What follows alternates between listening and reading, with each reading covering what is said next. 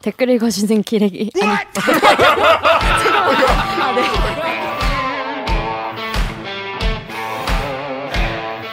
아 댓글 읽어주는 기자들 기레기 아닙니다.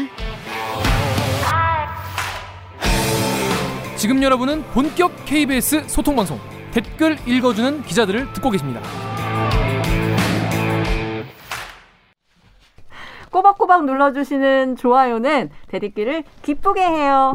방송이 마음에 드신다면 좋아요 버튼을 댓읽기 소식이 궁금하시다면 구독 버튼을 잊지 말고 눌러주세요. 2부 시작하겠습니다. 자 오늘 2부는요 어, 모 커뮤니티에 뭐, 모 커뮤니티 아니지 뭐 이름 밝힐 건데 이 더쿠라는 커뮤니티가 있어요 더쿠 커뮤니티에 올라온 글을 하나 소개를 해드리겠습니다 더쿠에서 여기는 늘 익명이 쓰시더라고요 여기는 익명을 쓰는데 익명님이 저널리즘 제이 팟캐스트로 혹시 들어본 적 있어? 산책하면서 들을까 하는데 재밌을까? 크크크라고 하셨는데 거기다가 다른 분이 대댓글로 어 그거랑 댓글 읽어주는 기자님도 같이 들어라 이렇게 추천을 해주셨어요. 그러니까 지금 저희 방송 보시는 분들 중에서 지금 저널리즘 토크쇼 제이 그리고 덕- 댓글 읽어주는 기자 같이 보시는 분들 많이 계실 거예요, 그죠? 그래도 이게 또 저희 이제 구독자 뭐 한 400, 뭐 200명 뭐 이- 이- 이럴 때, 200명일 때 그때 이제 제가 저리톡에 나가서 네. 한번 홍보를 한번 했죠. 그래서 구독자가 700명으로 떡상 기분 좋았던. 200에서 700이면 진짜. 몇 배야. 저한테 저를 저를 되게 되게 안 좋아했었던. 그래서 최욱 씨가 되게 까칠하게 했었던. 그럼 저 우리 방송 금방 망한다. 3개월 갑니다. 네. 막 이랬었어 그때. 그래서 주는 기자 KBS 김기화 기자 어서 오십시오. 앉아 앉아 앉아. 네. 들어오실 때까지는 좀 조용할 줄 알았는데 아니네요. 봐봐 아, 뺀질뺀질하게 생겼잖아. 일단 본인 소개 부탁드리겠습니다. 네. 어, 댓글 읽어주는 기자들의 프로 대댓글러 김기화 기자입니다. 반갑습니다. 네. 저 부역자. 아니라니까.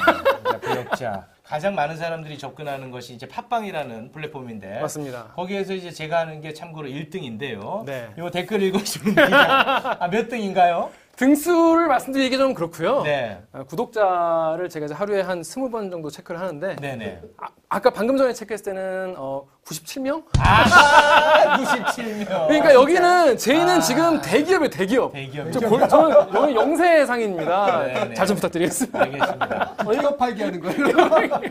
아니, 상생, 그거- 상생해야죠. 그거 얼마나 했- 했어요? 한 얼마나 시작한 지 한 한 달 좀 넘었어요. 두 달 정도 됐어요. 예. 음. 아직 뭐 많이 알려지지 않아가지고. 요런 추세라면은 3개월 못 버팁니다. 네, 근데 제가 예언합니다. 네, 저희가 유튜브 방송도 하고 있는데 네. 그 악담 덕분에 저희가 3년 차로 일을 안 예, 물고. 하고 있습니다. 일을 악물고 했는데 자 그래서 지금 보시는 분들 많이 계실 텐데 혹시 이 소식 알고 계셨는지 모르겠지만은 저널리즘 토크쇼 제이를 이끌어 오셨던 저널리즘 토크 제이의 팀장 선장 김양순 기자가 이제 어디 먼 데로 떠나가지고 이제 그동안 저희 톡에 했- 있었던 이야기와 이제 그런 소회를 같이 한번 들어보고 앞으로 이런 새로 생긴 콘텐츠잖아요. 이런 우리 뭐 저희 톡이나 대리기나 이거 어떻게 하면 좋은지 해안을 조금 어, 좀 소개를 받고자 오늘 이 자리에 모였습니다. 그래도 모르는 분들이 계시니까 자기 소개 부탁드립니다. 김현수 기자 안녕하세요. 네, 오! 안녕하세요. 안녕하세요. 자기 소개해 주세요. 네, 자기 소개를 하기 전에 이제 해안을 달라고 하니까 일단 그 부분은 제가 못할 것 같다라고 아, 미리. 네, 미리 일단 일단 선빵을 쳐놓고요. 멘트죠 네. 멘트. 뭐. 예, 예. 합방을 쳐. 어, 네, 저는 저널리즘 토크쇼 제이를 이제 1년 3개월 동안 만들었던 김양순 기자라고 하고요. 어, 여러분들한테는 샤데 팀장으로 더 많이 알려져 있고요. 네, 마지막 유튜브 방송에서 샤데 이영애라고 했는데 아니에요. 제가 그런 말 한 적 진짜 없고요. 어, 네, 우리 기자들이 해명글 꼭 올려주셔야 돼요. 우리 기자들이 샤데 이영의 자칭이다라고 했는데 술 먹고 헛소리를 들은 게 분명하다. 음. 하지만 제가 이제 샤데 팀장으로 악명이 높았던 건 사실입니다. 그렇습니다. 이게 꼭 이제 뭐 하나 뭐 하나라도 물면은 물면 놓지 않아. 아 그래요? 그럼 그 말은 어떻게 나오게 된 건가요? 패널들하고 제작진하고 같이 이제 한 잔을 합니다. 음. 거의 매주 수요일마다. 음. 그래서 약간 이제 정신없이 노는데 그러다가 이제 애들이 선배 되게 학교 다닐 때 인기 많았을 것 같다. 샤대에 예쁜 애들 없지 않냐. 그래서 제가 그거를 덥석 문 거죠. 덥석. 안물수 네, 없지. 안물수 없어요. 제가 학교 다닐 때 사실 샤대에 김태희가 있었죠. 김태희가 네, 있었어? 김태희가 있었어요, 아. 실제로. 그 동시대. 그쵸. 오. 저, 저보다 한 중학번인가 아래일 오. 거예요. 그리고 MBC 아나운서도 있었고 오. 같이 학교 다니는 사람 중에서 예쁜 사람이 되게 많았는데 아. 제가 또 겁도 없이 그걸 덥석 물어가지고 그래, 학교 다닐 때 인기 좀 있었다. 어, 내가 또 이제 거기다가 제 친구들이 너는 이제 입 닥치고 있으면 이영애다. 좀입좀 다물어라. 어, 맞아요. 그런 말 많이 해요. 네, 얘기를 많이 하, 하거든요. 그래서 일동 다말. 그, 예, 그 얘기를 이렇게 두 가지를 했는데 이제 애들이 이걸 섞은 거지. 그쵸. 섞어서 아, 바로 필요한 것만. 네, 샤데 이- 이게 이렇게 뽑아서 따옴표 치는 게 이렇게 나쁩니다. 기자들이 네. 다운표 저널리즘 이렇게 섞어가지고 교묘하게 잘하는 거 기, 기레기가 기레기다. 아니 오늘 녹화하기 전에 모 선배랑 저녁 먹는데 음. 오늘 누구 나오냐 그래서 김양순 선배 나오신다 했더니 한마디 꼭 전해달라고 뭐. 이영애는 건들지 말라. 생각이다. 하긴 뭐 김덕훈도 입 닥치고 있으면 몸표 원빈이란 얘기 있어요. 아, 덕분이 정말 잘생겼었죠. 그러니까 그 입을 입만 열면 빙구같이 돼가지고 지난 그 뭐야 그 라이브를 보시면은 거기서 눈물 콸콸 쏟으면서 이제 뭐 간다 어. 뭐 뒤에 오는 분에게 어는 어 잘해라 어. 달빛 제다이 똑바로 해라 뭐 이런 얘기 아니요 달빛 제다이님 그러지 마세요라고 얘기를 했고요. 근데 달빛 제다이님이 그 다음에 저한테 정말 장문에 엄청 사과하고 다니시잖아 네. 그분이 지금 그막 대들기에서도 사과하시더라고요. 계속 사과하고 네. 아니 거기 워낙 이제 좀 이렇게 막센 말씀을 막 지적을 많이 많이 하시던 하나 분이잖아요. 평소에. 음, 그래가지고 선배가 이제 라이브에서 달빛 제다이님 정말 그러지 그러지 마십시오. 잘, 잘하겠습니다. 막 그랬더니 아 사람들이 미안해서 왜 라이브에서 그랬더니 제 라이브 보- 본부 달빛 제다이 누구야 누구야? 그랬더니 이름조차 범상치 아니. 댓읽기 라이브에서 댓읽기 스트리밍을 보면서 달빛 그죠. 제다이님이 김양순 팀장님 죄송합니다 이렇게 올리신 거예요. 아, 그래서 오. 왜 사과냐 물어봤거든요. 네. J 라이브 보고 오래. 그러니까 근데 거기 있는 사람들이 그 맥락을 다 알아. 어. 설명이 필요 없고 그러니까. 그다음에 이제 저희 시청자들이 J 시청자랑 어 댓읽기 시청자랑 더 라이브 시청자가 좀 겹치잖아요. 겹쳐, 네. 더 라이브 채팅창에서도 달빛 제다이님이 김양순 팀장님 죄송합니다. 아, 일단 제가 달빛 제다이님 제가 오프라인에서도 뵌 적 있어요 한 번. 어, 저도 만났어요. 네, 뵌적 있는데 아주 좋은 분이에요. 맞아요. 저희 공개 방송에도 다 오시고. 맞아요. 저희 대리기 동 공개 방송에도 네. 오고 있죠. 아무튼 이 많이 이 인- 인터넷에서 댓글로 아픈 지적을 날리신 분들이 사실은 되게 어, 좋은 분들이고 분들. 우리 애정이 있으셔서 하시는 거죠. 적극적 뉴스 소비하시는 분들이다. 뭐 그런 말씀으로 훈훈하게 마무리를 하겠습니다. 훈훈하다. 야, 훈훈하다.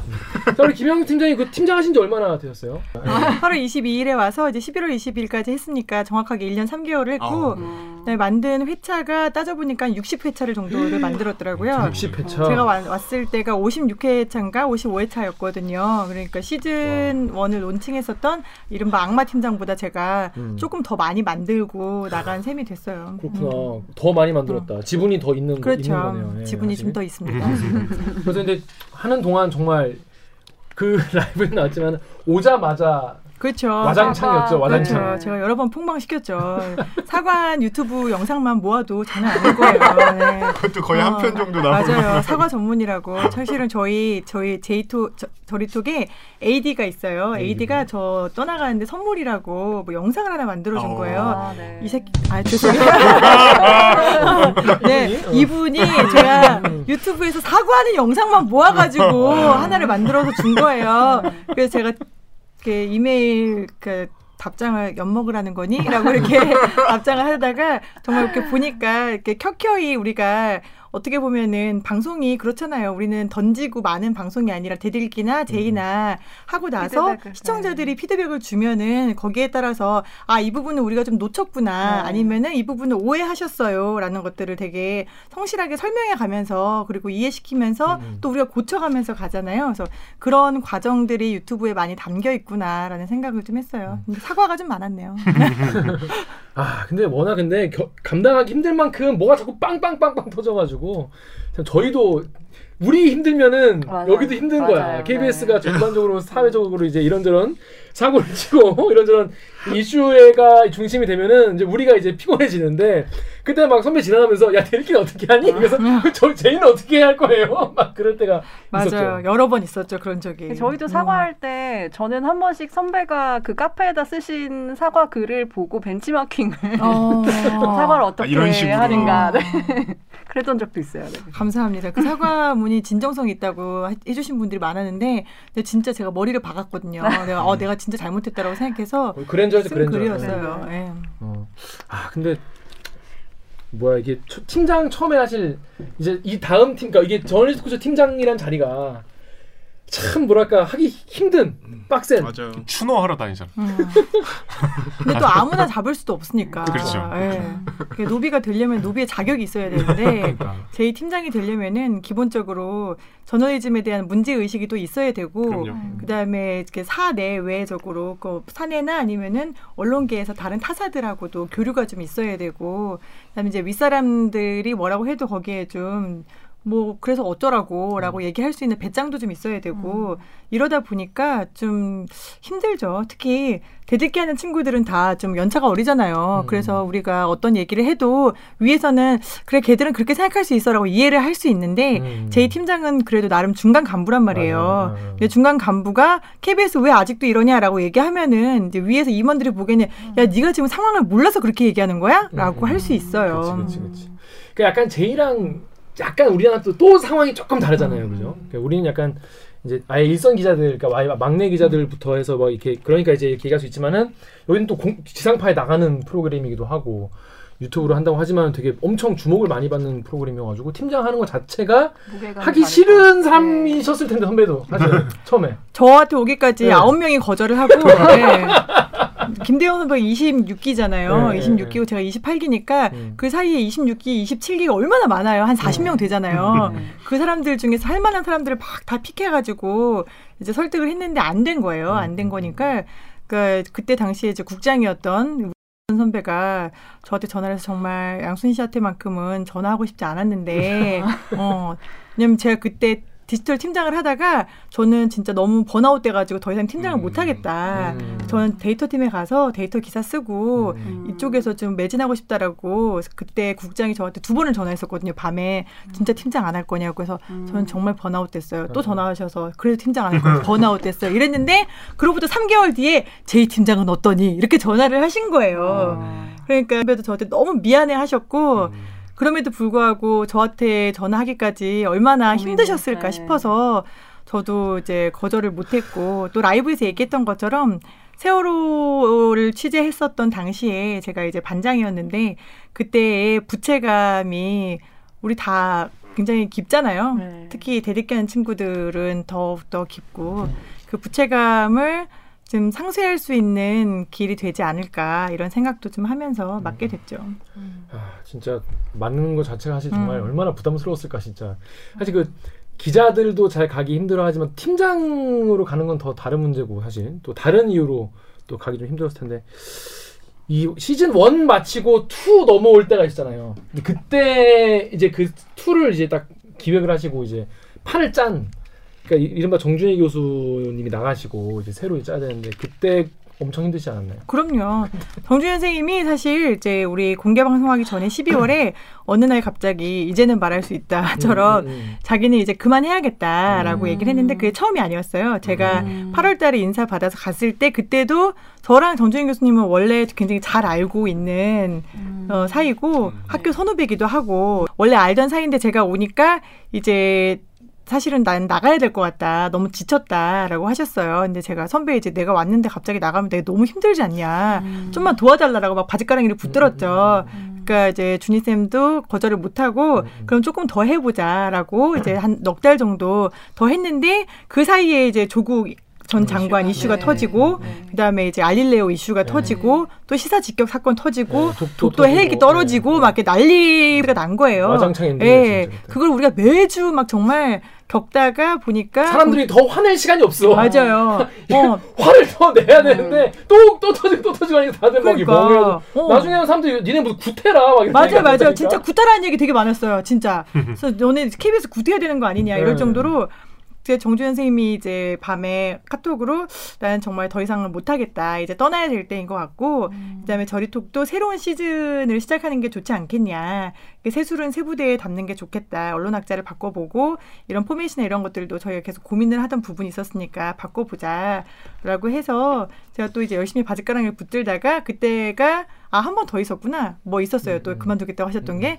그래서 이제는 더 이상 잡을 수가 없다. 그리고 정준현 선생님도 하셔야 될 일도 많고 그래서 놓아드리면서 새 시즌을 만들었는데 그 새 시즌을 만든 게 사실은 우리가 시즌 1에서 되게 원 없이 욕했잖아요. 음, 음, 음. 야 진짜 너네 조선일보 이러지 마, 중앙일보 이러지 마라고 네. 하면서 음. 심지어 조선중앙동아에서는 제이 때문에 문화부가 거의 다 죽어가던 문화부의 미디어 기자들이 되살아났어요. 비판 네. 기사를 쓰기 위해서. 그러니까 왜냐면 이게 미디어 기자들이 아 됐어 우리도 종편 있고 미디어 필요 없어 이랬는데 음. 제이가 막 날석에 벼리기 시작하니까 잠깐만 다시 와봐 KBS 출입 기자 어디 갔지? 어. 어, 방통위 출입 기자 어디 갔지 해서 일 잘하는 애들 법조에 있는 애들을 갖다가 음. 박았어요 실제로. 어. 그 조선일보는 저리톡 모니터 팀이 따로 있어요. 그래서 일요일 밤마다 실시간으로 모니터를 해가지고 어. 기사를 되게 꼼꼼하고 빠르게 잘 쓰는 거예요. 조선일보가 월요일 어. 아침에 우리가 어. 일요일 방송인데 와. 어떻게 저럴 수 있지라고 봤더니 모니터 팀이 있는 거야. 음. 그때 기사를 그러니까. 써서 월요일날 출고를 하는 네, 그리고 조- 동아일보도 밤에 그걸 보고 정보 보고를 다 올리게 돼 있어요. 음. 중앙일보도 마찬가지고. 근데 기사가 좋아. 그렇지. 기사가 너무 좋아. 잘 써. 예리해. 자, 그렇습니다. 예, 근데 그 시즌 2 시작하자마자 이제 첫 라이브부터 이제 분위기가 와장창 되기 시작했는데 그때 반응 잠깐 한번 알아볼게요. 우리 강동수 기자, 여기 클리앙이랑 여기 댓글 읽으십시오. 클리앙 크리미널 마인드님께서 댓글에 가로세로 J냐는 말이 있던데 적합했네요. 라이브 보고 황당했네요. 그래도 일단 본방이 어떤지는 봐야겠네요. 준 디렉터님께서는 라이브 영상도 보고 사과문도 봤는데 가장 이해가 안 되는 것은 시즌 1이 끝나고 시즌 2로 돌아올 때까지 한 달간의 텀이 있었음에도 이토록 준비가 안 된 듯한 모습을 보이는 것입니다. 영상 보니 패널들은 라이브에서 다룰 주제를 오늘 알게 된 것 같은데 말이죠. 미리 알렸다면 강 교수님이나 최욱 씨나 저지를 했을 것 같은데 이상합니다. 첫 라이브 사실 그때 선배 좀 약간 뭐랄까 그때가 중간에 이제 대한 이야기는 여기서 마무리를 좀 짓도록 하겠습니다. 네, 마무리를 짓기 전에 저희 네. 이지은 기자가 너무 난감해져서 이 아이템을 선정한 제가 책임을 지고 얘기를 하는 게 맞을 것 같아요. 네. 네. 어떻게 그럼 마이크를 달고 마이크를 아, 마이크를 주시는데 달고 네. 네, 아, 네 급한 마음에 들어왔고요. 네. 김양순 팀장입니다. 네. 안녕하세요. 네. 시즌 2 오늘 녹화가 첫 녹화다 보니까 준비가 서로 안 된 부분들도 많고 해서 좀 길어졌어요. 근데 아이템을 할 수 있는 시점이 없었어요. 시간이 없었기 때문에 네 저희가 신종 코로나 문제 다뤘어요.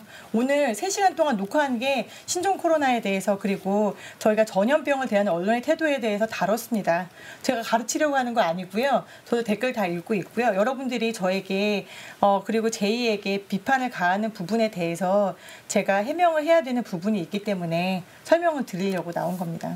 제가 말이 좀 빨랐나요? 네, 네, 많이 좀 격앙된 상황인 것 같네요. 알겠습니다. 어 그때가 아주 뭐 폭망가게였죠. 그때 저희 뭐 구독자도 엄청 많이 빠져나가고 그다음에 다들 다시 돌아오긴 하셨지만 그게 이제 저희가 라이브에서 다루고자 했었던 거는 그 어떤 선거 직전이었잖아요. 국회의원 네. 선거 직전이어서 이제 공천을 하면서 과연 공천을 하는데 사람을 이렇게 인재 영입이라는 과정을 언론들이 검증을 하느냐라는 얘기를 하고 싶었던 거예요. 그래서 이 사람이 문제다, 저 사람이 문제다가 아니라 거기에 대해서 공천이나 영입 과정을 언론은 어떻게 보고 있는가, 이걸 그냥 이벤트로만 다루고 있는가라는 얘기를 하고 싶었던 건데 거기까지 가지도 못했어요. 음. 음. 아예 그냥 그 이름이 나오는 순간 민주당의 땡땡땡이라는 이름이 나오는 순간 그냥 댓글장이 폭파됐고 음. 이제 거기에 대해서 막 너무 이게 핫한 이슈였던 거예요. 그래서 이게 핫한 이슈에 대해서 우리가 언론까지 가기도 전에 음. 이게 모든 게 끝나버렸기 때문에 음. 저는 그때 우리 라이브를 담당했었던 막내 기자가 이거를 소개하려고 나갔는데 정말 멘붕이 온 거죠. 네. 눈앞에서 막 거의 수천 개의 댓글이 막 난리가 나니까 네. 그래서 이 친구에게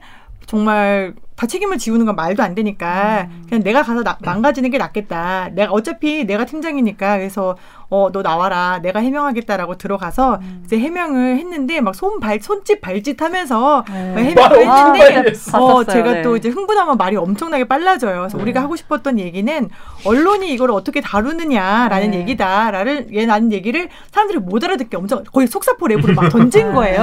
아웃사이더 영어 사람들이 그랬었어요. 그때. 맞아요. 어. 그러다 보니까 이제 사람들은 이제 네가 가르치려고 드냐라고 그러니까, 그러니까. 얘기를 한 거고. 그랬더니 가르쳐 들은 거 아니고요. 또 네. 맞아요. 제가 또 이제 어, 빨리 살 뻔했네. 읽거든요. 네. 분위기.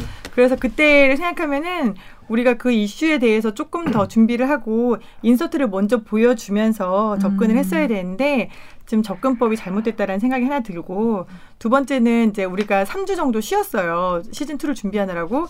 근데 3주 정도 쉬는 게 사실 되게 짧은 기간이거든요. 네, 그 동안에 포맷도 좀 변경하고 패널도 새로 모시고 방향도. 잡고 네. 스튜디오도 개비하고 이게 짧은 시간인데 사람들한테 이게 너무 길었던 거야. 너무 길었던 건데 우리가 그만큼 기대감을 갖고 막 수천 명의 사람들이 들어와서 막 기다리고 있는데 아 오늘 라이브 한대. 그 기대감에 너무 못 미친 거죠. 음. 그러니까 결과적으로 봤을 때는 다 제 잘못입니다. 아시죠? 모든 건 김양순 때문입니다.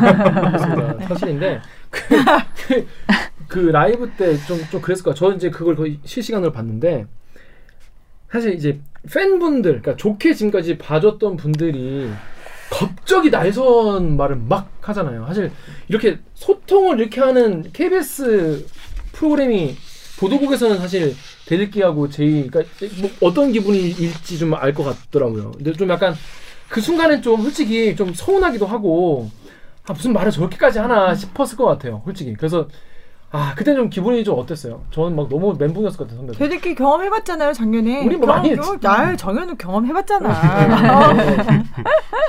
그때 그 기분이랑 비슷하죠. 어땠어요 그때? 응? 그때 막 이게 뭐막 그때도 대들기도 구독자 엄청 빠져나가고 막 욕 먹고 그랬을 때. 3천 명 줄. 줄었을 거야. 어, 3천 명, 우리 2만 명 줄었어요. 사이즈가 다르죠. 네. 그렇지. 2만 명 줄었다가 다시 또 이제 한 4만 명 들어왔다가 음, 그다음에 최근에 좀 또 빠지고 하는 음, 추세긴 음, 한데 음, 음. 그때는 시청자분들이 되게 원망스러웠어요, 솔직히. 음. 네, 네, 네. 이게 이해를 해줄 법도 한데 왜 이렇게 날선 반응을 보이나라고 생각했는데 또한 시간이 지나서 보니까 그 사람 입장에서는 당연히 내가 막 보고 싶은 애인을 기다렸는데 와서 뺨 맞은 격이잖아요. 음. 막 어, 너무 보고 싶어서 기다렸어 그랬는데 얘따 뺨 맞아라 이러고 음. 그런 기분이었을 것 같다라는 생각이 들어서 근데 시청자들이 너무 고마운 거는 음. 그렇게 화내고 막 진짜 제 팀장 진짜 망했다 큰일 났다 이러고 떠나도 이게 우리가 본 방송에서 계속해서 뭔가를 보여주면은 그 진심을 보고 다시 돌아오시더라고요. 음. 근데 이제 이런 이런 분석도 있었습니다. 여기 정연욱 기자 밑에 저널리즘 유튜브에 달려 있는 상어밤 걸 보십시오. 편의점 상어덮밥님이 저널리즘 제 유튜브에서 긴 언론 암흑기를 지나고 이런 방송이 처음이었던 저리톡은 정말 신선했죠. 아 정말로 세상이 바뀌었구나를 체감하게 해주는 저리톡은 그래서 응원과 지지를 많이 받았는데 갑자기 팀장이 바뀐다고 했을 때는 이건 뭐지? 라는 의심도 당연했다고 봅니다. 저리톡을 이제 그만 정리해줄 스파이로 스파이로 위로부터 보내신 게 아닌가라는 의심을 많이 받으셨을 텐데 그건 처음 보는 김양순 팀장에 대한 의심이라기보단 방송사를 완전히 믿지 못하는 시청자들 입장에서는 또 뒤통수를 맞지 않으려는 나름의 방어 심리였을 것입니다. 나름 저는 좀 일리가 있다고 생각합니다. 일리가 있죠. 네. 특히 뒤통수라는 측면에서 음, KBS도 그렇고 다른 데도 그렇지만 계속 출입처가 바뀌잖아요. 내가 네. 프로그램을 책임지고 있지만 뭐 다들 출입처 받고 지금 3사에 가 있고 한데 내가 이 자리에서는 되게 열심히 하는데 다른 데 가서는 또 하던 일을 어떻게 보면 끝까지 마무리 짓지 못할 때가 있잖아요. 근데 제가 지금 드는 생각은 어, 정리해줄 스파이가 아니다라는 거는 이제 알았을 것 같은데 제가 떠나간 뒤에 제가 뭔가 사람들의 기대에 부응하지 못하면은 결국 김양순이 스파이였어 라고 생각하면 어떡하나 그런 부정도 예, 있죠. 그런 생각도 많이 들고 되게 두렵기도 하고 내가 그러면은 끝까지 이걸 어떻게 지켜내야 되는데 그렇다고 내가 무슨 본부장도 아닌데 어떻게 어디까지 할 수 있나라는 생각도 좀 들고 지금 편의점 상어덮밥님의 글을 보면서 저는 정말 걱정이 많이 돼요. 앞으로 제이가 여러분이 믿어주시는 만큼 잘 살아남아야 될 텐데 왜냐면 지금 저는 이제 프로그램을 정말 제작하는 PD 입장에서 봤을 때 언론 비평이라는 시장이 이제 막 물이 들어오고 있는 시장이에요. 음. 그냥 장사의 느낌으로만 얘기를 해본다면은 음, 음, 음, 제이가 어떻게 보면은 좀 빨리 시작한 거예요. 음. 타사에 없던데. 이런 네, 거. 타사에 없는 네. 굉장히 사람들이 옛날에는 우리가 아, 저널리즘 얘기 누가 듣고 싶어해. 음, 음, 어, 음, 저널리즘은 그냥 약간 이상적인 거지. 누가 듣고 싶어해라고 얘기했잖아요. 정말 예전에 아무도 안 보는 시간대 주말 오후 뭐 그렇죠. 이런 때 맞아요. 했었죠. 네, TV 미디어 비평, 시청자 데스크 네. 이런 거라고 생각했던 거란 말이에요. 네, 네. 근데 가만히 생각해 보세요. 이번에 그 조선일보에서 박지선 뭐 모친 단독으로 해가지고 유서 기사 냈잖아요. 네. 그 단독 유서 기사에 지금 제가 아까 오늘 오전에 들어가 봤을 때 싫어요가 2만 명이 넘었어요. 음. 그리고 댓글이 뭐 한 만 개가 넘었더라고요. 음. 다 굉장히 부정적인 거예요. 너네가 아직도 죽음을 가지고 네. 장사를 하냐. 음. 이런 짓 그만하라고 하지 않았냐 기레기들아. 음. 근데 2만 개가 단 하나의 기사에 짧은 하나의 기사에 그런 반응이 달린다는 거는 사람들이 각성했다는 얘기거든요. 음. 내가 언론을 있는 그대로 보지 않아. 음. 애들이 막 이렇게 자극적인 기사 던져주면 내가 좋아서 볼 줄 알았지? 음. 내가 이거 유서 하나도 관심 없어. 음. 지금 각성 수치가 이만큼 올라와 있어요. 음. 그래서 미디어 비평은 내년에 이제 선거가 있잖아요. 맞아요. 서울시장 보궐선거 네. 있죠? 부산시장 보궐선거 있죠? 자, 그럼 젠더 이슈가 분명히 등장할 거예요. 음. 언론들이 이걸 어떻게 가지고 장난을 치는지, 음, 음. 어떻게 다루는지 볼 거고, 음. 서울시장 선거 끝나면 곧바로 이제 대선이란 말이에요. 네. 그럼 선거에서 또 이제 언론들이 어떻게 기술을 발휘하는지 사람들은 학습이 이미 돼 있어요. 음. 지금 각성치가 막 쭉쭉쭉쭉 끌어올려지고 있는 상황에서 미디어 비평 프로그램은 물 들어올 때 노젓는 장사예요. 음. 시청률 보장되고 음. 사람들이 관심 있어하고 음. 공영방송으로서 공적 책무를 할 수 있는 그런 딱 순간이 왔는데 이제 이걸 우리가 어떻게 가져갈 것인가. 음.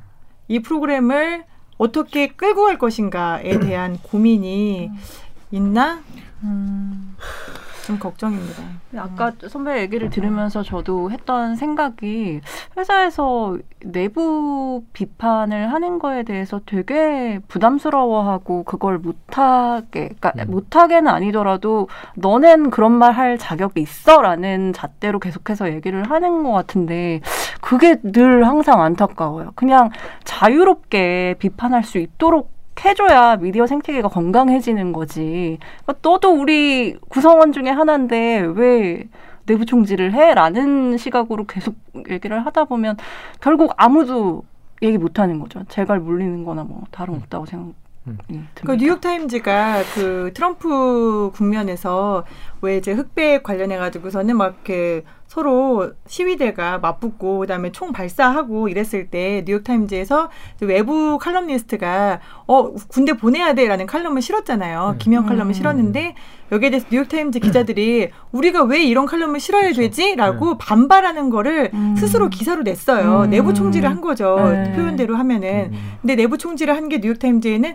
그대로 또 지면에 실렸고 음. 그 다음에 여기에 대해서 편집인이 사임을 했고 음. 우리가 음. 여기에 대해서 어떻게 가져가는지 그 논의 과정을 공개 하겠다라고 공개하면서 이게 뉴욕타임즈가 갖고 있는 어떤 신뢰의 힘이 우리는 내부 총질, 내부 비판 다 받아들여 문제가 음. 있다면 음. 여기에 대해서 우리가 얼마나 투명하게 소통하는지 보여줄 거야 음. 라는 거를 보여주는 게 뉴욕타임즈 신뢰의 비결이거든요. 음. 근데 우리가 하고 있는 방식은 어, 야, 스스로 이렇게 얘기할 만큼 너 떳떳해? 음. 라고 물어보는 거예요. 네.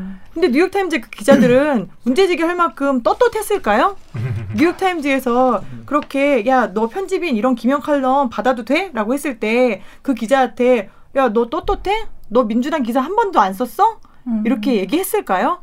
안 그랬을 거거든요. 근데 우리한테는 내부적으로 그쵸. 너는 그동안 뭐 음. 기사 한 줄 제대로 써봤어? 음. 너 취재 제대로 했어? 음. 네가 회사를 위해서 뭘 했어? 너 파업 때 뭐 했어? 음. 이렇게 음. 얘기하면서 이게 조금 뭐랄까 네 스탠스를 먼저 돌아봐라라고 음. 얘기하는 것 자체가 어떻게 보면 후배들한테는 소통을 좀 가로막고 있는 거 아닌가 이런 생각이 좀 들어요. 근데 이제 꼭 그렇 기도 하지만 이게 이제 저 한번 당해봤거든요. 뭘, 뭐를. 팀장 오시기 전에 아. 김대영 선배 있을 때 음. 그때 정치부 있을 때인데 그때 손혜원 목포 직후에 네. 음. 제가 그때 막내였으니까 제가 제일 처음에 목포에 내려갔었거든요. 음. 근데 그 주에 최경영 선배가 막 이제 열별 토하셨어요. KBS 보도는 수박 겉핥기 근데 뒤에 큰 화면에 제가 목포 이거 흔들고 있는 수박 겉핥기가 자막으로 나오면서 내 얼굴이 같이 나갔어. 그러니까 그때는 이제 이게 뭐 자세히 얘기할 건 아니지만 소년 보도는 SBS의 단독으로 시작된 이슈였고 우리는 이제 따라간 입장에서 저는 이제 우리 출근하다가 그날 전화 받고 돌아서 목포로 내려갔거든요. 우리 daily 뉴스는 그런 일 많잖아요.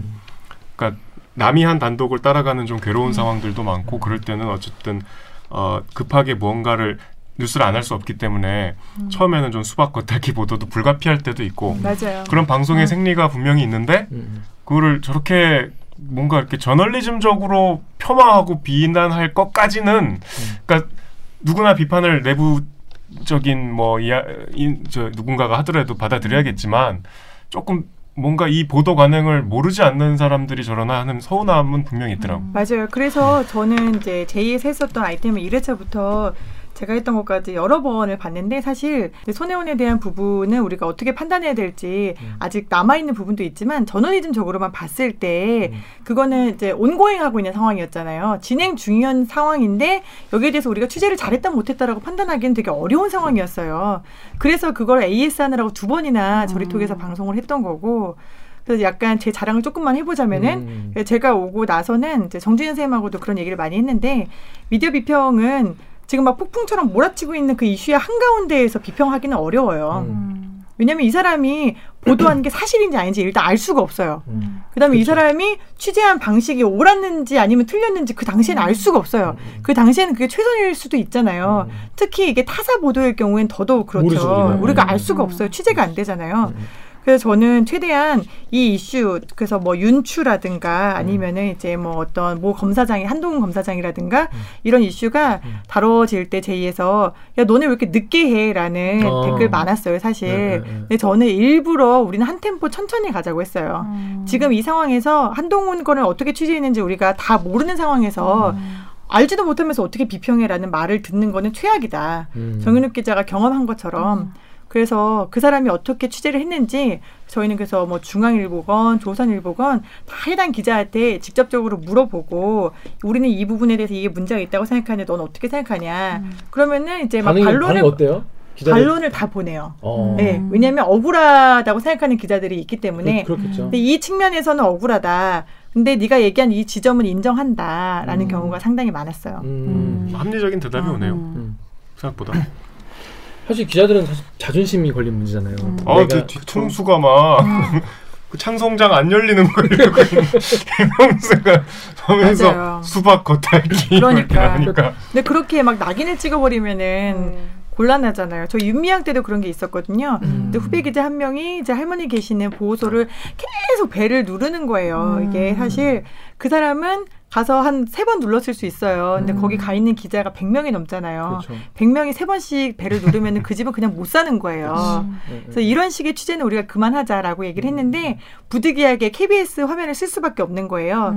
이제 그래서 캐팟에 가서 얘기를 했죠. 아. 어, 우리가 이거에 대해서 문제 제기를 하려고 해. 어떻게 생각해? 했더니 캡이 이렇게 보더니 이건 저희가 잘못한 거 맞네요, 선배. 앞으로는 저희가 그러지 않도록 하겠습니다. 근데 이렇게 돼야지 제대로 된 미디어 비평인 거잖아요. 그렇죠. 네. 근데 참 기자들 입장에서는 모르겠어요. 뭐 시청자 여러분도 어떻게 생각할지 모르겠지만 기자들은 이제 일반이었다가 기자 시험을 봐가지고 이제 기자가 된 거잖아요. 그래서 이제 어떻게 하라는 건 이제 선배들한테 배운 거죠. 근데 이걸 내가 그렇게 내가 욕을 먹을 짓인가에 대한 약간 무감각함은 좀 있어요. 있어요. 음. 어, 있고 그게 옳다는 게 아니라 이제 어떤 직능적으로 그렇게 된다는 거예요. 어, 하- 일을 하다 보면. 근데 나는 최선을 다해서 뭐 취재를 하려고 하다 보니까 이렇게 된 건데 어디 갑자기 뭐 KBS에서 한다니까 이제 타사 기자 입장에서 갑자기 내 기사를 뭐 나한테 뭐 뭐 확실하게 뭐 물어본 것도 없이 하거나 아니면 물어본다고 하더라도 완전 막 조롱하고 막 이렇게 되면은 엄청 밉긴 미울 것 같아요 그렇죠. 감정적으로 그래서 미워하는 그런 기자들의 그런 반응 같은 것도 많이 받았을 것 같은데 그럼요. 제가 이제 조선일보에 이제 미디어 담당하는 차장님하고는 많이 싸우기도 했고, 음. 그리고 이제 모 기자는 이제 닷컴 기자들이 주로 제의를 좀 미워하는데 저희가 아. 닷컴이나 이제 어뷰징, 기- 인터넷 네, 어뷰징을 많이 이제 비평을 하니까 그러면 그냥 제의라는 글자만 나오면은 무조건 감아가지고 기사 쓰는 거예요. 아주 악의적으로. KBS 공격할 소재가 나오면은 또 제의가 이랬네, 뭐 이런 식으로 해가지고. 근데 그런 사람들보다 지금 저희가 만나고 있는 그리고 이른바 메이저 매체라고 얘기하는 기자들은 어 저한테 제보를 되게 많이 해요. 제보 무슨 제보. 청와대 기자들 아니면 이제 뭐 통일부 기자들, 국방부 기자들, 각 출입처의 기자들이 약간 누군가가 뭔가 기레기짓을 하잖아요, 이른바. 어. 그러면은 어 지금 거기 이제 같이 출입하는 기자를 통해서라든가 아니면 어. 저한테 직접적으로 지금 게 땡땡땡. 일보가 어. 아니면 땡땡땡 언론사가 음. 이렇게 이렇게 했는데 이거 제2에서 다뤄야 되는 거 아니야? 어? 이거 아이템인데? 어. 막 이러고 음. 이거 이런 아이템 제보가 조선일보 빼고는 다 왔어요 저한테. 어 지금까지 네. 조선일보 빼고 네. 제외하고는 다 조선일보. 제외하고는 다들 각종 출입처와 이제 각종 이제 행태에서 이거 제2에서 해야 되는 거 아니야? 뭐 이렇게 어. 그래서 저는 아 그래도 제의가 있어서 기자들이 어떤 기자들이냐면은 기레기 소리 듣기 싫어하는 기자들이 음. 여기에 뭔가 기대는구나 음, 음, 음, 음. 변화시켜 주길 맞아. 바라는구나. 어, 그러네. 네, 이런 생각을 많이 했어요. 어, 그건, 그건 좀 신기하다. 근데 어. 저는 이게 미디어 비평 프로그램 자체가 그러니까 대기업으로 치자면 레드팀 음. 이런 생각이 들거든요. 그러니까 판을 깔아주고 마음껏 비판해봐라. 그러니까 각자의 논리라는 건 누구나 다 있는 거잖아요. 그러니까 때로는 좀 현실적이지 않다는 생각이 들고 좀 억울해도 그냥 그런 공간이면 좋을 것 같아요. 판을 깔아주고 마음껏 비평해봐라가 돼야지 될 것 같다는 생각이. 근데 그 취재 기자들이 이제 제의 가기 좀 부담스러워하고 팀장 하기 좀 부담스러워하는 이유 중에 하나가 인간관계가 박살나거든. 그러니까 그. 감정적인 어. 문제. 어. 예. 그러니까 이제 보시는 분들 입장에서는 그러니까 이 영상이 만들어지는 걸로 보시겠지만은 만드는 사람 입장에서는 그래도 내 도- 동료고 회사에서 음. 늘 보는 사람들이고 또 아니면 뭐 타사에도 친구들 많잖아요 우리 타사 동료 기자들 근데 걔네 혹은 걔네의 동료들을 완전 막 까는 그런 걸 만들다 보니까 이게 그렇다고 해서 뭐, 뭐 본인이 얻는 게 엄청 많은 것도 아니잖아요 제이 기자 했다고 해서 무슨 혜택을 받는 것도 아닌데 음. 무, 난 무엇을 위해서 어? 내 그러니까. 동료들한테 개욕을 먹으면서 내가 이거 해야 되나 음. 하기 싫을 것 같아요. 어, 음. 근데 그런 것도 좀 기자들이 좀 부담스러워하는 것도 이해하시죠, 팀장으로. 그럼요. 그래서 저 오고 나서는 일단 우리는 조롱하지 말자라고 음. 해서 조롱하고 약간 빈정거리는 거 그런 건 절대 안 했고 그 다음에 이제 기자들이 납득하지 않으면은 방송하지 않았어요. 음. 그래서 일례로 그 저희가 이제 박원순 사망 당시에 이제 밤에 경찰이 브리핑을 하는데 아마 뭐 유튜브 매체였을 거예요. 그래서 목을 맸나요?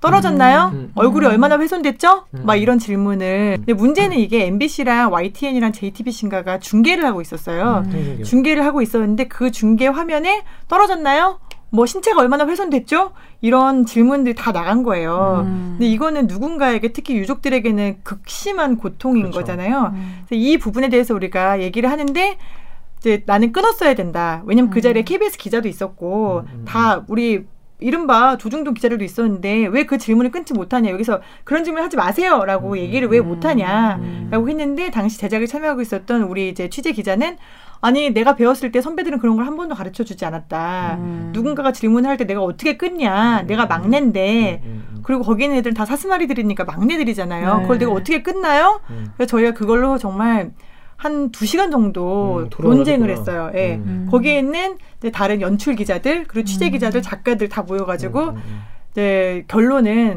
네가 아무리 막내여도 너는 KBS 막내 기자입니다라고 온마이크 안 하지 않느냐. 음. 너는 그냥 KBS의 기자다. 그렇다면은 이게 문제적인 발언이라고 생각하면 당연히 끊었어야 된다. 음. 끊고 사람들에게 이거는 문제가 있다라는 시그널을 줬어야 된다. 음. 라고 이제 음. 의견이 모아졌고 음. 어떻게 생각할지 모르겠어요. 여기 있는 음. 기자들은 내가 그 자리에 있었다면 음. 근데 현장에서 내가 있었다면은 나는 어떻게 했을까에 대해서 우리 모두 음. 자문자답을 해봤거든요. 음. 어떻게 했을 것 같아, 김기화 기자? 저는요? 저는 솔직히 미친 새끼 아니야. 그냥 그러고 그냥 저는 이제 받아치고 있을 것 같아요. 음, 그냥. 예. 음. 그러니까 그런 일, 그런 종종 있어. 이제 외교부 출입하면 이제 계속 뭐 브리핑 하잖아요. 그러면 말도 안 되는 질문 항상 있어. 음. 말- 그러면 저 어디야? 저 왜 저래? 그래서 이제 카톡으로 이제 욕하죠. 음. 어디 어디 미친 거 아니? 그, 그, 뭐 음. 이게 그러고 이제 넘어가는데 음. 아 근데 박원순 시장 그 현장은 또 워낙 엄중한 상황이었으니까 그렇게 가볍게 또 받아들이지 않았을 수도 있을 것 같아요. 왜냐하면 저희가 이제 세월호 이후에 뭔가 뭐 유족에 대한거나 어떤 죽음을 죽음에 대한 사망 기사를 기자들이 어떻게 어, 무겁게 받아들여야 되는지를 고민을 했으니까. 근데 그 상황에서 아마 근데 정신이 없었을 것 같아요, 솔직히. 그 상황에서 예. 정신이 없었겠죠 일단은. 예, 시끌시끌하고 막 현장에서 막 우리, 조명 예. 왔다 갔다 하고 막 그쵸. 경찰 뭐라고 말하나 막 피쫑긋 세우고 있고 막 옆에서 소방관 막 떠들고 막 그러면 아마 정신 없어서 아무 말 못했을 것 같은데. 음, 오기정 기자는 끊었을 것 같아. 아유, 저도 그런 생각을 아예 못했을 것 같아요. 그 아까 그 후배 기자가 선배들이 그런 걸 가르쳐 주지 않았다라고 하는 게, 그러니까 선배한테 무조건 뭐 이런 표현이 적합할지 모르겠지만 복종하는 거 이런 것만 우리가 그 학습을 해왔지 그거를 끊고 들어가는 이런 거에 대해서는 한 번도 생각해보지 않았지만 그러니까 그런 기회를 갖는 것 자체는 중요한 것 같아요. 지금의 상식으로는 몰랐던 건데 다시 한번 생각해볼 수 있는 기회. 그래서 다음에 이런 상황이 왔을 때 고민을 하겠죠. 네. 근데 우리가 지금은 시, 고민할 시간이 길지만 현장에서 그 막 빠르게 돌아가는 현장에서 이 발언이 적절한가 부적절한가를 내가 내가 판단을 해서 타사의 질문권을 내가 제한할 수 네. 있느냐. 그러니까 이거를 논의해 보지 않으면 다음에 음. 똑같은 상황이 오면 그때도 전혀 인지를 하지 못하고 넘어갈 정답. 테니까. 바로 네. 이거예요. 음. 그 제2에 왔던 기자들이 되게 뭔가 얻어가는 게 뭐가 있냐라고 할 수 있잖아요. 지금까지 제2에 왔던 기자들은 이런 토론을 저희는 거의 매일 매일 해요. 모든 사안에. 대해서. 어. 그러니까 이번에 나갔던 이제 후배 기자 저한테 정말 장문의 문자를 보냈는데 이러한 상황에서 어떤 상황에서 내가 어떤 판단을 해야 하는지 제2에 와서 1년 동안 계속 논쟁을 하면서 고민을 한 거예요. 내가 앞으로 유족을 취재할 때는 어떻게 해야겠다. 음. 내가 앞으로 되게 민감한 사안에서 배를 눌러야 될까? 음. 밤에 남의 집에 찾아가야 될까? 음. 그다음에 여기에서 리포트 문장은 어떻게 시작해야 될까? 음. 피해자와 피의자는 어떻게 써야 될까? 이런 고민들을 1년 동안 하고 나가서 이 친구는 아 제가 생각했던 거 이상으로 많은 거를 배웠다. 음. 앞으로 기사를 쓰고 기자 생활을 할 때 제2에서 있었던 것이 이런 도움이 될 거다라는 생각은 못 했겠지만 정말 고맙다라는 문자를 보냈는데 음, 음, 음. 제2에 오는 기자들은 그걸 얻을 수 있는 거예요. 우리가 조선일보 홍보실, 뭐뭐 동아일보 홍보실 이런 데 연락할 일이 없잖아요, 우리가. 아, 없는데. 홍보실은 우리 받아주지도 않아요. 우리는 어. 경영 전략실. 어. 네, 좀더 높은 곳과 얘기합니다. 미전실 같은. 네, 미전실 같은. 어. 네, 그런 좀 데서- 더 높은 곳에. 아니 덕분에 들어오고 나중에 치, 뭐 친해졌대. 아, 그래요? 맞아요. 근데 정말 좀 보면서 그런 생각 하는 사람 많을 거야. 야 저거 뭐 조선일보나 동아일보나 아니면 무슨 뭐 에- SBS나 보면은 진짜 빡칠 것 같다. 어? 근데 그럼 정말 소송으로 정말 아니면 뭐 언중이라도 막 걸고 그런 게 엄청 좀 있었다고 들었는데 어, 얼- 얼마나 좀 있었나요 그런 게? 어, 저희한테 소송을 걸고 언중위에 가는 거는 조중동은 없어요. 어. 왜냐면 저희- 없네요. 그렇죠. 음, 어, 이런 비평에 대해서 그 전에 충분하게 취재를 했을 뿐더러 본인들이 그 비평에 대해서 수긍을 하니까 아. 네. 여기에 대해서 아 이 부분은 사실 잘못했지라고 어, 수긍을- 아직까지 여러분 다 기레기는 아니거든요. 어. 수긍을 하고 예, 그럼요. 거야? 그게 사실 그게 좀 문제죠. 수긍을 하면 좀 고쳐야 되는데 어. 이게 안 고쳐지는 게 문제는 그래서 이제 시민들의 각성이 중요한 건데 어, 언중위에 주로 들어왔던 거는 저 있을 때는 이제 신의 한수, 음. 그다음에 이제 인터넷 언론 이런 어. 데가 들어오는데 아 신의 한수는 정말 이제 중재 부장님도 나중에 화를 내시더라고요. 아. 어. 그건 이제 네가 무슨 약간 외계인과 통신했다는 수준의 얘기 아니냐. 그걸 가지고 지금 팩트라고 이거를 반론하라고 하는 거냐라고 이제 중재 부장님도 이제 화를 내실 정도의 그런 네. 음. 근데 이게 중재부도 힘들 거예요. 어떤 비평에 대해서 KBS가 당하는 경우에는 뭔가 상대방이 근거가 있어야 되는데 음. 너무 근거가 없는 경우가 있으니까 음. 근데 그런 일로 당했던 거 말고는 글쎄요 딱히 이제 소송이나 중재나 이런 게 힘들진 않았어요. 그냥 시간이 아깝죠. 나의 맞아요. 시간과 노력이 아까운 거지. 음. 저널리즘 제2에서 역으로 조정 신청을 한 경우도 저희가 있잖아요. 조정 신청을 많이 했죠. 네. 그래서 그게 되게 멋있더라고요. 그러니까 약간 비평의 완성 같은 느낌? 네. 어떤 걸로 했었죠? 그러니까 저희가 이제 보도를 하면은 저희가 한 비평에 대해서는 뭐 문제가 없으니까 문제 제기를 못 한단 말이죠. 음, 음. 대신에 다른 걸로 이제 좀 이렇게 왜곡된 기사를 쓴다거나 아. 악의적인 제목을 뽑는다거나 음. 이렇게 기사를 쓰면은 저는 곧바로 대응하거든요. 음. 어 기자님 이거 다운표 잘못 치셨는데요. 이거 왜곡하셨어요. 이 사람이 이런 말 한 적 없다는데요. 이러고 음. 이제 바로 부장과 본부장을 거쳐가지고 전 이거 언론 중재에 가겠습니다. 이러면은 음. 이제 제 캐릭터를 아시니까 국장은 그래 네 맘대로 해, 네 맘대로 해 이렇게 얘기하거든요. 그러면 중재를 가고 중재에 가서 이제 타사와 만나면 타사에게 좀 이거 이거 사실 아니잖아요. 왜 이렇게 쓰셨어요? 이렇게 얘기해가지고 받아낼 건 받아내고 지금 옥 기자가 얘기한 것처럼 KBS는 사실 야 우리 KBS잖아. 웬만하면 참아 이런 게 되게 있어. 많잖아요. 있어, 맞아요. 억울해도 참아. 음. 그리고 너네 그냥 맞아도 아예 대 KBS잖아. 음, 음, 그다음에 중재위에 가더라도 중재 부장들도 에이 KBS인데 반론 한번 해주세요. 이런 경우가 많아요. 음. 근데 왜 그래야 돼요? 우리 n 분의 1인데 음. 우리 요즘에 엠빵 하는 거 아니었어요? 아니겠습니까? 네, 네. 그러니까 네. KBS가 갖고 있는 어떤 메시지가 영향력을 가지려면은 우리가 억울하게 당했을 때 우리 억울하다. 음, 이거 이거 사실, 사실 아니다. 아니다. 네. 라고 밝혀야 돼요. 음. 근데 언제까지 우리가 막 되게 큰 형처럼 우리는 억울하게 당했지만 이해할 수 있어? 이제 이건 사람들이 몰라요. 음. 우리도 억울하면 억울하다고 왜 말을 못 해? 음. 중재위 왜 못 가? 음. 소송 왜 못 해? 해야죠. 법무실에서도 많이 도와주고 계십니다. 급 떨어진다고 막 하지 말라고 막 그런 그런 얘기도 하고 그러는데 음. 그 시- 뭐 시- 유튜브 이런 애들한테 뭐 짜, 짜치게 그런 애들한테 뭐 하냐 이런 얘기 하는데 그런 거 하나 하나가 다 그냥 안 하고 넘어가면 그게 진짜 그냥. 같이 되니까 자 그렇습니다. 저희가 이 정말 우여곡절을 진짜 아니 선배 옛날에 정말 힘들 때는 얼굴이 완전히 사람이 완전 막 흑빛이 돼가지고 눈 막 터지고 막 그 피 터지고 뻘겋게 있고 막 맞아요.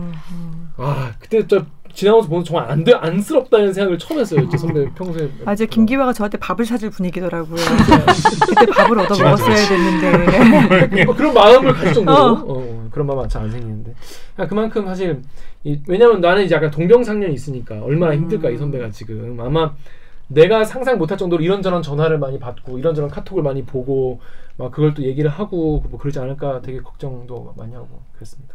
그러니까 이제 동병상련을 느끼는데 이제 본인은 이제 가시니까 아 김기화를 오. 대들기에서 이제 제의로 우리가 수요를 하려고 했었는데 그게 실패해가지고. 예전에 선배 네. 오시기 전인가요? 기- 제2 MC로도 후보에 올랐던데. 아 제가 MC 후보로 올렸었죠. 아. 네, 제가 김비치라와 김기화를 아. 제 제2의 진짜 성공할 MC로 뻔했네. 하면 잘할 것 같다. 그래서 우리가 이제 체육 빠지면 김기화 안 치자 뭐 이런 얘기도 하고 네. 그랬는데 이제 김기화가 아주 그냥 콜라 갈것 같은데? 아, 같은. 제발 어, 한 번만 봐주십시오 이러는데 잘 생각해 보세요. 뭘 생각을 해요? 확장을 할 수 있는 절호의 찬스 아, 당황스러워. 앞에 이제 김양 선배가 말씀하신 편집하겠네 편집하겠어. 그 말씀하신 것처럼 이, 이제 어떤 컨텐츠가 우리가 이제 출입처를 자꾸 옮겨 다니다 보니까 뭔가 항상성과 음. quality control 이런 게 잘 안 되지 않습니까? 그래서 넌 뭐 스파이로 온 거 아니냐 이런 얘기를 듣곤 하는데 어려운 말 쓰네. 네, 그래서 항상성. 어. 그래서 아 저희 수준이 좀 높아요. 어. 댓읽기가 의외로 높아요. 그래서 QC 막 이런 그래서 것도 쓰고. 이 댓읽기의 QC와 어. 항상성을 위해서는 제가 계속 해야 된다. 제가, 제가 퇴직할 때까지 아, 뭔 해야 된다. 그래서 못 고인물이 썩어요. 가- 아닙니다. 저는 계속 아니 근데 제가 들은 때문에. 바로는 내부에서 음. 말도 안 되는 소리 하지 마라. 이번에는 정상인으로 가기로 했어. 어디 제일 말아먹을 일이 있냐 뭐 그랬겠죠. 데스킹 과정을 거쳐서 킬 됐대요. 그렇습니다. 그래서 근데 저희가 사실 비슷한 고민에서 사실 출발을 한 방송이었습니까? 시청자들과 직접 소통하자, 직거래하자. 어? 사실 기자들이 소통이라고 해봤자 사실 자기 친구들, 자기 출입처 사람들 얘기 듣고 뭐 그게 사실 다 뭐 서울역 나가서 인터뷰하고 뭐 이, 이게 이거잖아요, 사실은 그동안. 근데 직접 사람들의 어- 물론 이제 뭐 댓글 달아준 분들의 어떤 그런 바이어스도 있겠지만은 그런 거뭐 없으면 우리가 뭐 할 수 있는 게 없으니까 뭔가 댓글이나 채팅이나 이런 걸로 소통하자는 그런 이제 취지에서 만들어진 건- 건데 요런 댓글에서 루리앱 댓글 우리 오기정 기자 좀 읽어주십시오. 루리앱에서 익명으로요. 그래도 저런 프로그램이 있다는 게 다행이지. 거기에 대댓글로요. 무류님이 무류포님이 이런 반응을 노리고 만든 거다. 국캅 배드캅 수준임 시청자가 만족하거든 하셨어요.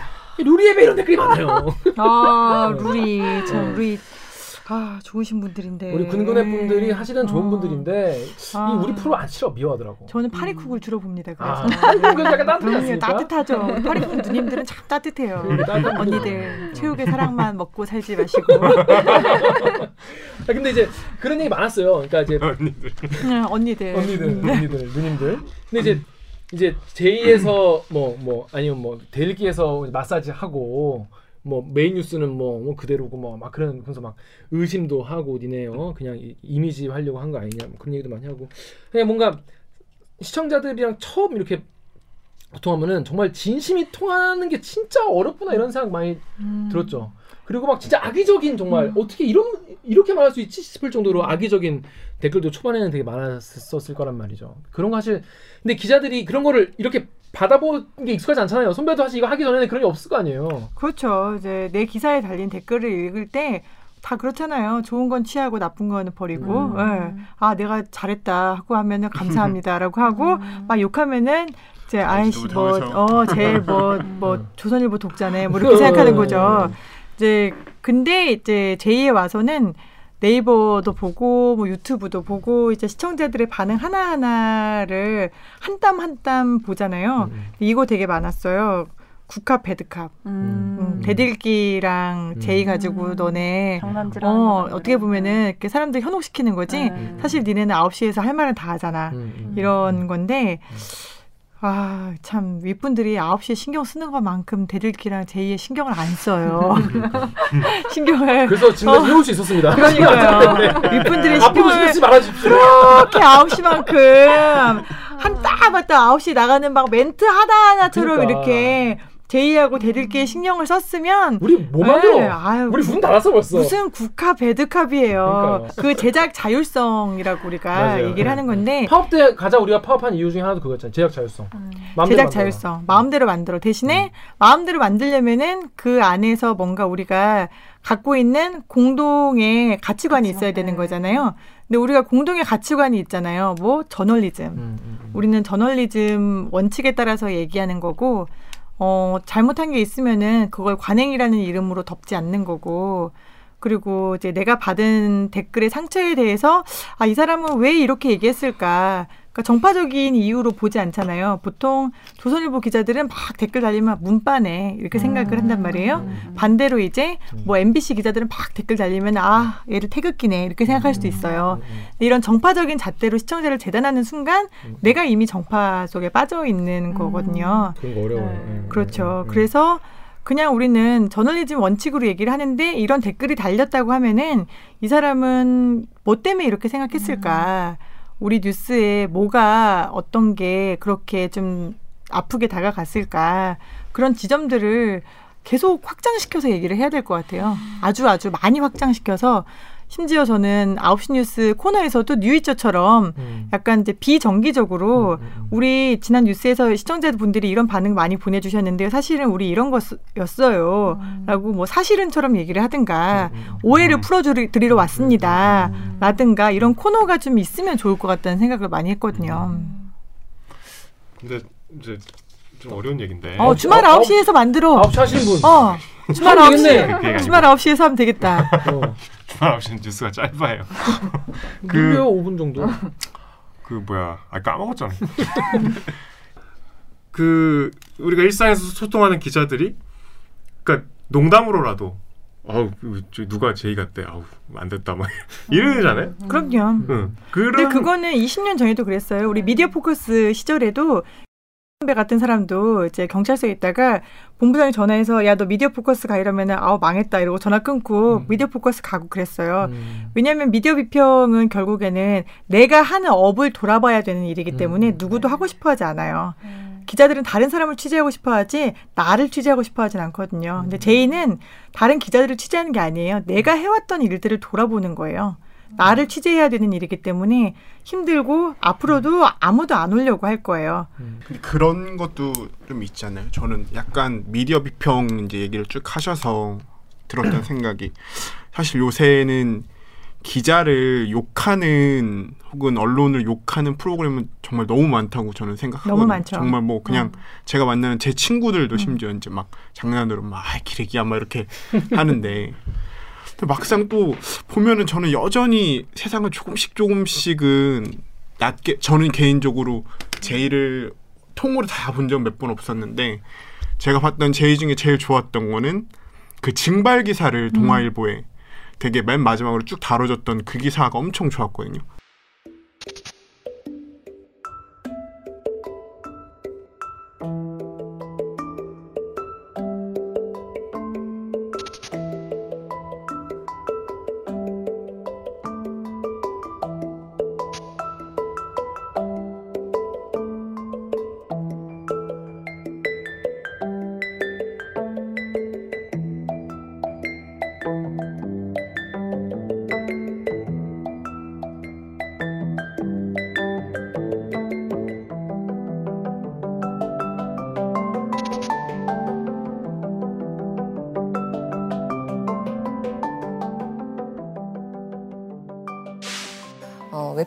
형식이 참 인상적이었죠.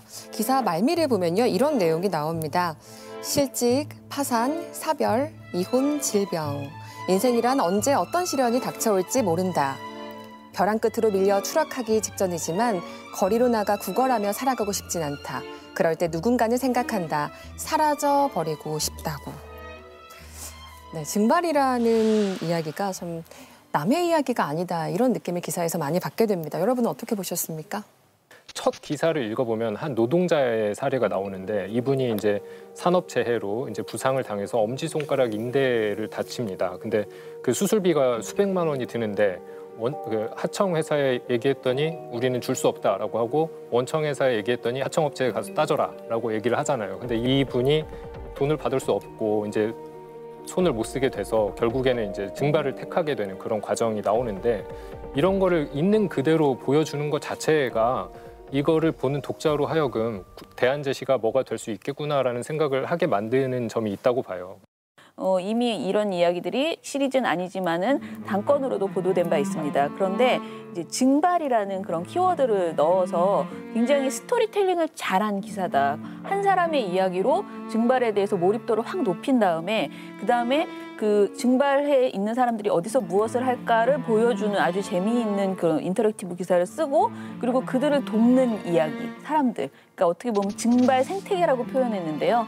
마지막에는 증발자 가족들이 겪는 고통, 안타까움 이런 것까지 전해줘서 어, 숫자에 연연하거나 어떤 통계를 내거나 이런 것이 아니고 그들의 삶을 깊이 있게 어, 이렇게 공감하면서 그 속에서 아 이거는 개인의 문제가 아니구나라는 걸 우리가 느끼게 해버리거든요. 네. 그러니까 강요하지 않았는데 아 이것은 사회적 문제구나. 그 메시지를 주는 것은 굉장히 훌륭했다라고 생각합니다. 저는 언론의 미래이자 적극적 역할은 스토리텔링이 있다고 생각을 합니다. 제가 그 기사를 보고 너무 좋아서 아 동아일보가 굉장히 기사를 잘 쓰는구나. 그리고 이, 이 조직은 이걸 쓰기까지 어떤 고민을 거쳤을까? 어떻게 이런 생각을 착안했을까? 너무 부러운 거예요. 그래서 어떻게 이렇게 만났을까 해서 정말 제가 주변에서 추천해 줄 수 있는 모든 친구들한테 이 기사 한번 읽어봐. 너무 좋아라고 했는데 이제 사람 저도 이제 기자들이 많으니까 제이는 약간 항상 우리를 조롱해라고 해서 좀 싫어하던 친구들이 많았었는데 그 제이에서 이렇게 프로그램 이런 좋은 기사가 있어요라고 소개시켜 주니까 아 그치. 저런 것도 훨씬 굉장히 좋은 순기능인데 이런 생각이 너무 많이 들어서 그 딱 기분 좋게 봤었거든요. 약간 그런 게 조금 더 있었으면 좋지 않았을까 하는 아쉬움이 항상 되게 좀 좋은 있어요. 포인트예요. 그래서 제가 시즌 2 만들면서 우리의 방향성으로 잡았던 개편의 이유 중에 가장 큰 게 우리가 이제 비난은 그만하자. 왜냐면 기자들이 막 이거 하지 마, 이거 하지 마, 이거 하지 마 하면은 아, 근데 그래서 어쩌라고 라고 하는 기자들이 많단 말이에요. 그래서 우리는 어쩌라고를 보여주자. 라고 해서, 예, 제이픽이라는 코너를 만든 거예요. 그래서 제이가 봤을 때 이건 정말 모두가 다 배웠으면, 특히 기자들이 배웠으면 하는 기사들을 제이픽으로 했는데, 이 제이픽이 제가 시즌2를 만들면서 이제 2월 우리가 1일에 론칭했으니까 한 9달 정도 했죠. 그동안에 제이픽으로 소개할 수 있었던 게 한 여섯 번 일곱 번 정도밖에 없었어요.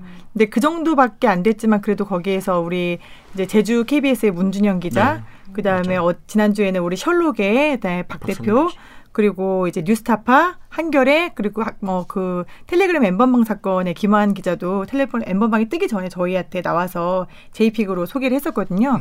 그래서 그런 기사와 그런 기자들을 좀 더 많이 소개하고 싶었고 그게 원래 개편의 취지였는데 아 또 생각만큼 많진 않았고요. 두 번째는 자꾸 경향하고 뉴스타파만 부르게 되는 거예요. 매체 편향성이 예. 생기는. 이제 그러면 좀 곤란하잖아요.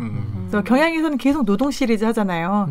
오늘도 김용균이 있었고 바다 위에도 김용균이 있었고 계속해서 좋은 기사가. 지금도 전태일 50주기 하고 있고 근데 우리가 경향만 막 주구장창 부를 수는 없잖아요.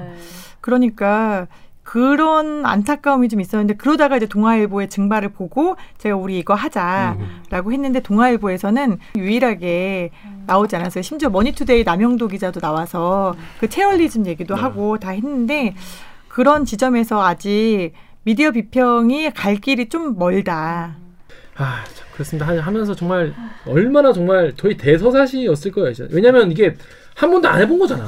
안 해본 거야. 저- 사실 우리- 저희도 그렇지만은 안 해본 거니까 누구한테 물어볼 수도 없고 그런 게 제일 좀 답답했을 것 같아요. 누구한테 정답이 있는 게 아니고 환장하는 거예요, 진짜 이게 뭐뭐 선배도 없고 뭐 해본 적 없으니까 그냥 맞아요. 주변에서는 걱정은 음. 오지게 하고 그냥 어 불안해하고 어 숟가락 얹는 사람들은 많고 그렇죠. 그리고 시청자들은 계속 아, 이게 얘, 얘를 믿어도 되나 하면서 계속 이렇게 왜냐면 그런 말 많아요. 이- 하도 이제 많이 당해서 언론한테 그러니까 언론을 믿었다가 기자를 믿었다가 손절. 손절을 하도 많이 해서 내가 손목이 남아나지 않는다. 지금 음. 맞아, 맞아. 천수 관음이냐 우리가 맞아, 손목이. 어떠냐 막 이런 말씀을 하세요. 다 손, 손절했다고. 근데 그 마음도 이해가 되고 이해가 되고 하는데 저희가 대리기 시작할 때 뭐랄까 요즘 어, 이제 시청자들이 정붙일 언론사가 없다는 음. 이야기를 저희가 시작을 했거든요. 그래서 그런 게 되었으면 좋겠다고 생각하는데 좀 약간 정붙일만 하니까 이제 떠나시게 된 거죠. 근데 근데 같이 이렇게 대리길 대, 선배 대리길 가끔 보신 적 있으세요? 보죠. 예, 음. 그럼요. 우리 특히 이제 빛이라 나올 때는 제가 꼭 챙겨보고 우리 후배 애정을 사람, 가득 음, 담아. 제작진들이 나오면은 음. 그 보시면 선배 봤을 때 프로그램 PD이자 기자이자 선배로서 대리기는 좀 이렇게 좀 해야 되지 않겠나 이런 거 혹시 있으셨나요? 아니 대들기 지금 너무 잘하잖아요. 분위기도 너무 좋고 음. 지금 케미가 환상적이죠. 제가 볼 때는 이제 3년 차로 접어들면서 어, 환상 케미 딱 좋은 궁합. 음. 지금 제일 잘 나갈 때. 근데 조금 걱정이 되는 거는 대들기를 보면 약간 어 뭐라고 해야 되지 보이 그룹 같은 아이돌 어떤 아이돌이요? 그, 예, 예, 아이돌 왜 우리가 어 뭐 BTS가 BTS요? 어, 말- 말 조심해. BTS가 아니다. 아, 잠깐만. 말 조심해. 음, H.O.T.로 바꿀게요. H.O.T.는 괜찮죠, 여러분. H.O.T. 가- 파리콘 누님들 좀 조용히 H.O.T. 정도. 괜찮죠? 소박하게. 네. 근데 H.O.T.가 젊었을 때 막 이렇게 되게 잘해요. 자유롭게 자, 의견 개진해요. 그리고 내부에서 어떻게 보면 KBS의 H.O.T.라고 칩시다. 칩시다. 네. 그래서 우리 내부에 이런 문제 있고요. 사실 이건 이렇게 된 거였고요. 우리도 부끄럽고 얘기해요. 자, 그럼 아, 쟤들 진솔하다라고 하는데 그 H.O.T.가 늙었어요. 그래서 이제 약간 이제 팀장도 해야 되고 이제 한 10년 차도 넘어가고 책임을 져야 되고 일진이 되었어. 모두가 다 일진이 되었다고 생각해 봐요. 일진인데 아 아직도 KBS 이러고 이렇게 얘기하면은 거기에 대해서 사람들은 뭐라고 생각할까? 니, 네가 이제 책임을 져야 되는 거 아니야? 그렇죠. 어, 야 너는 이제 이제 뭐 진실이든 뭐든 이제 뒤에서 얘기하는 거는 그만하고 네가 책임 좀 지고 바꿔야 되지 않아? 저는 조금 있으면은 그 시점에 도래할 거라고 생각해요. 누구 팀장 돼요 여기서? 뭐, 뭐, 팀장이 되든 안 되든 전화해. 너네가 취재 부서에서 이제 역량 쌓였잖아. 그쵸. 그리고 이제 누구라도 출입처에서 다 하고 있는 일들 있잖아. 너 왜 제대로 못해? 음. 네가 왜 바꾸자고 얘기 못해? 음. 아까 박원순들이랑 똑같은 거예요. 우리가 이제 막 이렇게 카톡에서 야, 쟤 왜 저러냐? 음. 라고 하던 게 먹히던 게 있고 사람들도 다 야, 쟤 왜 저러냐라는 말이 시원하고 통쾌하던 데가 있는데 그렇죠. 너 네, 이제 내부에서 카톡으로 얘기하는 안 건. 그만해야 되지 않아? 음, 근데 너는 이제 벌떡 일어나서 너 이제 그만해. 우리 이런 질문 그만합시다. 장관님 이렇게 대답하지 마세요. 음, 라고 얘기해야 되는 연배 아니야? 음. 그런 직책 아니야? 라고 얘기할 시점이 조금 있으면 도래할 것 같아요. 그때까지만 하겠습니다. 빠른 해결책. 괜찮다. 괜찮아. 아, 들을만 그러면 그렇지. 그래서 H.O.T.가 이제 막 하다가 저희 해체하겠습니다. 그러면 개발 활동 하는 거 어, 아니에요? 그러니까. 아. 그래서 강타 혼자 솔로 하고, 그렇지. 원희정 솔로 하고, 어. 김기화 솔로 하고 이렇게 이렇게 뭐 프로젝트 그룹 하고 하는 거죠. 어, 그러면 되겠네. 되겠네. 아이돌 어. 심취해 갖고 진짜. 유연한 사고 좋아요. 유연한 네. 사고. 어, 그렇습니다. 어떻게든 살아야 되기 때문에. 아이고 선배 하여튼 대리기 사실 우리 거의 이제 뭐 비슷한 시, 시기를 비슷한 고민과 비슷한 고통과 이런 걸 겪으면서 약간 제가 선배랑 뭐 엄청 친하고 막 밥 자주 먹고 그런 건 아니었지만 그래도 뭔가 마음속에 이렇게 막 동지애 같은 건 있었어요. 그래서 근데 이제 떠나시게 되니까 하여튼 이렇게 모셨는데 그래도 여기 대리기에 나오게 될 거라고 생각하셨어요 그동안? 어, 안 했어요. 왜냐면은 이제 대들기는 우리의 경쟁 프로그램이니까 감히 제 라이브에 안 나오면서 대들기에 나가 뭐 이런 제가 어, 거 후배들한테 가끔 그런 게 좀 있었어요. 이제 뭐 우리 후배들 뭐 아이템 좋은 거 취재했는데 여기 나와서 막 풀어보면 너 내가 제일 라이브 나오라고 할 때는 안 나왔는데 대들기에 나가 이런 이제 어. 제가 압박을 막좀 가했었는데 부담이 없으니까. 네 이젠 제가 아니 난제 팀장 아니니까 이제 안 나가도 돼 얘들아. 어, 안 프로그램 아니니까 그렇구나. 아 감사합니다. 또 오늘 출연해 주셨는데 오늘 이제 또 김양수 기자는 또 이 술자리에 있어가지고. 아, 저 지금 늦었어요. 큰일 났어요. 애들이 지금 난리 났어요. 저 지금 네가. 약속 잡아놓고 안 오면 지금 장난하냐 이러고. 장난하냐 이러고. 예. 얼른 보내드리죠. 예, 요거 아. 영상을 나중에 보내드려가지고 조회수 몇 개 더 챙기고요. 네, 오늘 오늘 소감 짧게 한 말씀만 좀 부탁을 드리겠습니다. 어, 제가 이제 나갈 날이 얼마 안 남아서 정신이 없는데 우리 김기아 씨가 전화를 해서 나와달라고 할 때 사실 제가 거절했어요 처음에 음, 나 너무 약속도 많고 근데 그러다가 제가 제이 라이브나 아니면은 제이 패널을 막 섭외할 때막 너무너무 힘들었던 게막 네. 알잖아 동지애 알지, 어, 알지. 이 제작자의 동지애가 갑자기 막 떠오르는 거예요 그러니까. 얘가 그래도 생각이 있어서 나한테 전화를 했을 텐데 음. 내가 이거를 거절하면은 이제 같은 프로그램을 만드는 사람으로서 아니다. 그래서 나오게 됐고 불쌍해서 나왔다. 동업자 의식. 동업자 아, 의식으로. 동업자 의식.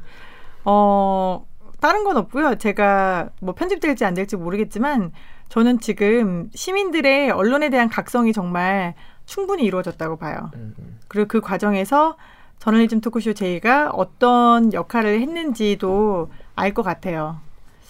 근데 앞으로가 더 중요하거든요. 앞으로 저널리즘 토크쇼 제이 그리고 대들기에 대해서 우리가 되게 잘해야 되는데 음. 잘할 수 있을까?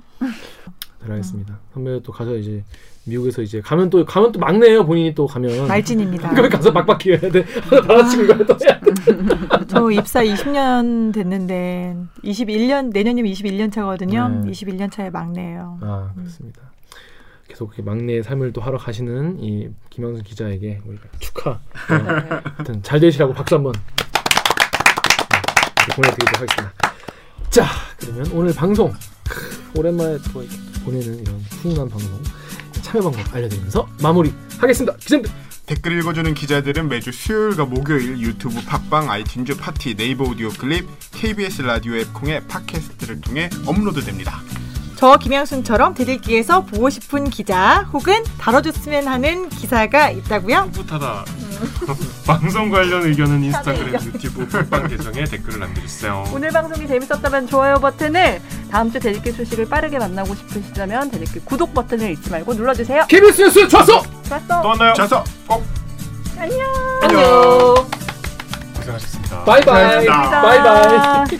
고생하셨습니다. 아, 나 오. 너무 늦어서 큰일 났다. 어우. 애들이 지금 막 개 욕하고? 있어. 별관. 아.